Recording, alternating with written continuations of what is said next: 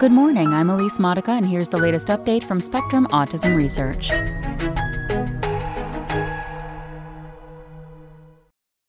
Coronavirus Threatens Autistic People Living in Group Homes by Marcus A. Banks and Jacqueline Jeffrey Wilensky. Gray skies are gonna clear up, Susan Epstein sings into the phone.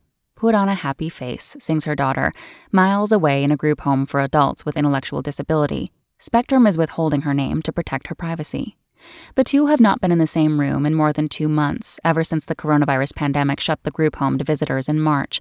Singing together is one of the few ways that Epstein's daughter, who is minimally verbal but knows the words to dozens of songs, can connect with her mother during the lockdown. Many autistic people living in group homes are having to forego visits with family and therapists, with good reason. Like nursing homes and cruise ships, group homes are particularly vulnerable to outbreaks of disease. It's incredibly difficult to social distance in a group home, says Julia Bascom, executive director of the Autistic Self Advocacy Network. To date, COVID 19 has sickened and killed thousands of staff and residents in group homes across the United States. In New York State, about 300 residents of group homes have died from the virus, according to the New York State Office for People with Developmental Disabilities. And outbreaks have also hit facilities in Maryland, New Jersey, and Michigan. But as group homes put restrictions in place to try to stop the spread of the virus, residents are paying a price. Cut off from friends, family, day programs, and services, sometimes without understanding why, many are struggling with frustration and anxiety. Autistic people have very specific routines they like to follow, says Lauren Bishop, assistant professor of social work at the University of Wisconsin Madison. When those things are taken away as a result of a national crisis, it can make the crisis that's already stressful even more stressful. Staffing squeeze. People with autism or intellectual disability may be at greater risk for infection than the general population, no matter where they live. Many have underlying health conditions and may have trouble with hand hygiene and other preventative measures, experts say.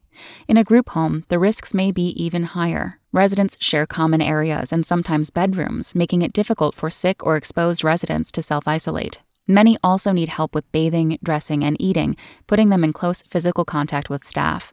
Direct support work is up close and personal, says Peter Berns, Chief Executive Officer of The ARC, a nonprofit disability advocacy organization in Washington, D.C., whose local chapters run group homes and day programs. It's not done at a distance of six feet or more. Support staff often rotate among group homes, which makes them especially vulnerable to contracting and spreading the coronavirus.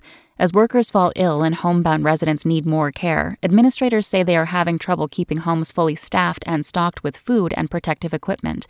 Around 15% of workers at Home from Home Care, a group home network in the United Kingdom, went into self isolation after exhibiting signs of COVID 19 in late March and early April, says Paul DeSavary, the network's co founder. We're planning for the worst and hoping for the best, DeSavary says. To shore up staffing, group homes have recruited furloughed workers from other disability services, such as day programs, and administrators are taking shifts caring for residents. Homes with space to spare have set aside rooms or buildings where infected people can self isolate, and in some cases, staff are quarantining with group home residents to minimize the chances of exposure. Routine disruptions. Even with these measures, many group homes are short staffed. Residents are missing out on even virtual visits with family and therapists, says Jill Fodstad, Associate Professor of Clinical Psychology at Indiana University in Indianapolis. Fodstad says she has missed sessions with clients living in group homes who need others to help them access video calls. Immediately following the sudden closure of Charlie Keller's group home in Iowa, his mother, Peg Keller, says she was completely cut off from her son. Charlie, 21, has intellectual disability and does not have his own phone or tablet. The first few days, the only way I could see him is if they brought him to the window, she says.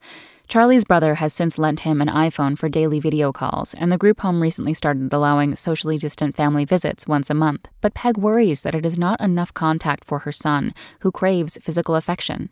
He wants his head tousled. He wants you to rub his arm, she says. He needs that. Other group home residents are coping with increased anxiety in response to disrupted routines and plans.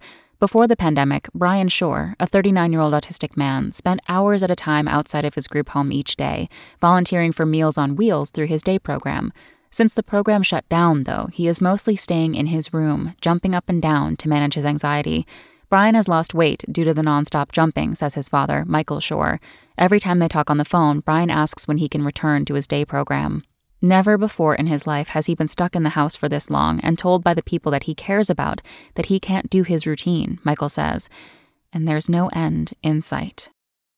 That's all for today. Check back on Wednesday for more content from Spectrum Autism Research or go to spectrumnews.org.